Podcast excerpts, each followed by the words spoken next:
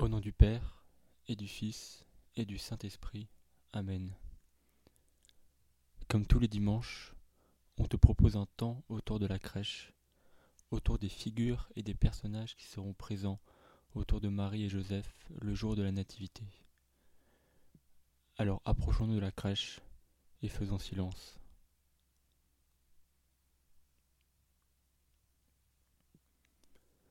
Nous voilà au pied de la crèche, comme les animaux, et dans le silence, comme celui qui marque le début de notre podcast.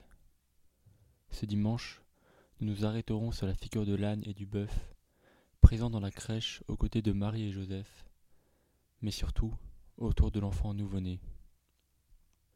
C'est déjà le troisième dimanche de l'Avent.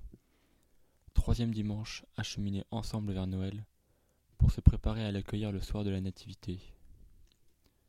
Seigneur, je mets mon cœur en silence pour que tu puisses venir habiter en moi et que tu puisses m'accompagner jusqu'à Noël. Cette semaine, nous avons pu fêter la Vierge Marie lors de la fête de l'Immaculée Conception. Au début de ce podcast, nous pouvons lui confier notre semaine qui s'est écoulée. Seigneur, avec l'intercession de ta mère, je te confie mes joies, mes peines. Merci pour les sourires, mes bonnes actions. Pardon pour mes fautes, pour mes erreurs, les personnes que j'ai pu blesser.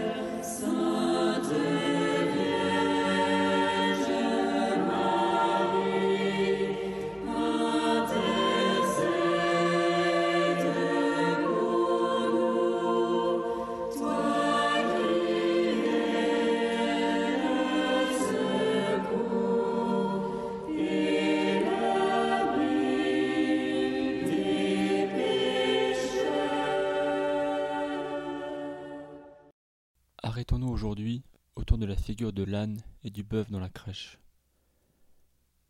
La présence de l'âne et du bœuf autour de l'enfant Jésus à sa naissance relève plus de la tradition que d'une certitude documentée. Cependant, les théologiens et les figures de l'Église s'accordent autour de l'idée qu'il joue un rôle symbolique dans la représentation de la Nativité. Ainsi, l'âne, le bœuf, ou encore les moutons de la crèche et tous les autres animaux ne sont pas de simples personnages décoratifs. Leur présence revêt une symbolique précise.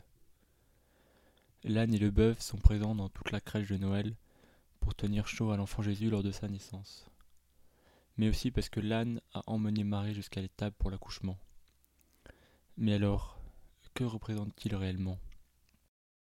L'âne et le bœuf représentent tous les animaux présents dans l'étable, tous ceux que nous ne voyons pas dans les évangiles, les agneaux, les boucs. L'âne est aussi l'animal qui a permis à Marie, enceinte, d'arriver jusqu'à l'étable pour donner la vie. Le bœuf, quant à lui, a un rôle déterminant. Tenir chaud à l'enfant qui est sur le point de naître. Le berceau est disposé au centre de la crèche. L'âne et le bœuf l'entourent. Grâce à leurs naseaux, ils dégagent une chaleur qui permettra à l'enfant Jésus de ne pas avoir froid. Leur représentation est certes relativement nouvelle, mais il n'y a pas une seule crèche où l'âne et le bœuf n'apparaissent pas. Il arrive cependant qu'un seul des deux soit présent, plus généralement le bœuf uniquement. Il est évident qu'en donnant la vie dans une étable, on peut s'attendre à voir toutes sortes d'animaux bœuf, âne, brebis. Si leur présence n'est pas indispensable, elle est tout de même marquée et symbolique. Sans compter que dans une étable, lors de la naissance du Christ, l'hiver est froid et il n'y a aucune autre façon de réchauffer le nouveau-né, si ce n'est par la chaleur que peuvent dégager les animaux avec leur souffle. Il est intéressant de noter qu'aucun évangile ne mentionne l'âne et le bœuf auprès de Jésus lors de sa naissance. Aucune mention de gros herbivores dans la crèche de Saint Luc, unique narrateur de la Nativité. Cependant, ils occupent une place importante et centrale. Le cardinal Joseph Ratzinger, avant de devenir Benoît XVI et pape, avait les mots suivants lors d'une homélie à Noël. Le bœuf et l'âne connaissent leur Seigneur. Témoins de cette naissance et de cette joie, ils sont les premiers spectateurs de cette nuit sainte. Aussi, saint François d'Assise avait choisi d'intégrer un âne et un bœuf dans la grotte de Greccio lors de la nuit de Noël. Je veux en vérité réveiller le souvenir de l'enfant à sa naissance, à Bethléem, ainsi que de ce qu'il dut supporter en son enfance. Je souhaite voir de mes propres yeux ce que pouvait signifier reposer dans une mangeoire et dormir sur la paille entre un bœuf et un âne. La tradition de l'Église veut que la présence de l'âne et du bœuf date de cette époque. Sauf que le Nouveau Testament ne mentionne aucunement la présence de ces deux animaux. Ils apparaissent simplement, dans l'Ancien et le Nouveau Testament, comme un accompagnement de Noël. La foi de l'Église, en l'unité des deux testaments, l'Ancien et le Nouveau, leur a confié le rôle de participants à l'événement de Noël. Dans les lignes d'Isaïe, prophète de l'Ancien Testament, on peut lire Le bœuf connaît son propriétaire, et l'âne la maison de son maître. Mais Israël ne la connaît pas, mon peuple ne comprend pas. Les pères de l'Église voyaient en ces paroles une prophétie dirigée vers le nouveau peuple de Dieu, l'Église étant composée de juifs et de gentils. Aux yeux de Dieu, tous les hommes étaient tels le bœuf et l'âne, insensés et ignorants. Mais l'homme nouveau-né leur a ouvert les yeux afin qu'ils reconnaissent la voix de leur maître, la voix de leur Seigneur. Regardant les tableaux ou les œuvres bibliques représentant la Nativité, on peut ainsi être frappé en voyant combien les artistes donnent aux deux animaux un visage quasi humain et comment ces deux bêtes se tiennent devant le mystère de l'enfant et s'inclinant en reconnaissance et en déférence. Nous sommes invités à contempler les événements de la nuit de Noël à travers le regard de l'âne et du bœuf. Le bœuf est dérangé par l'arrivée de Marie et Joseph dans cette étable, mais il est bouleversé par la contemplation de la mère et de l'enfant nouveau-né. Il se préoccupe de leur bien-être tout en s'étonnant qu'une créature aussi insignifiante que lui soit le protagoniste d'événements si prodigieux.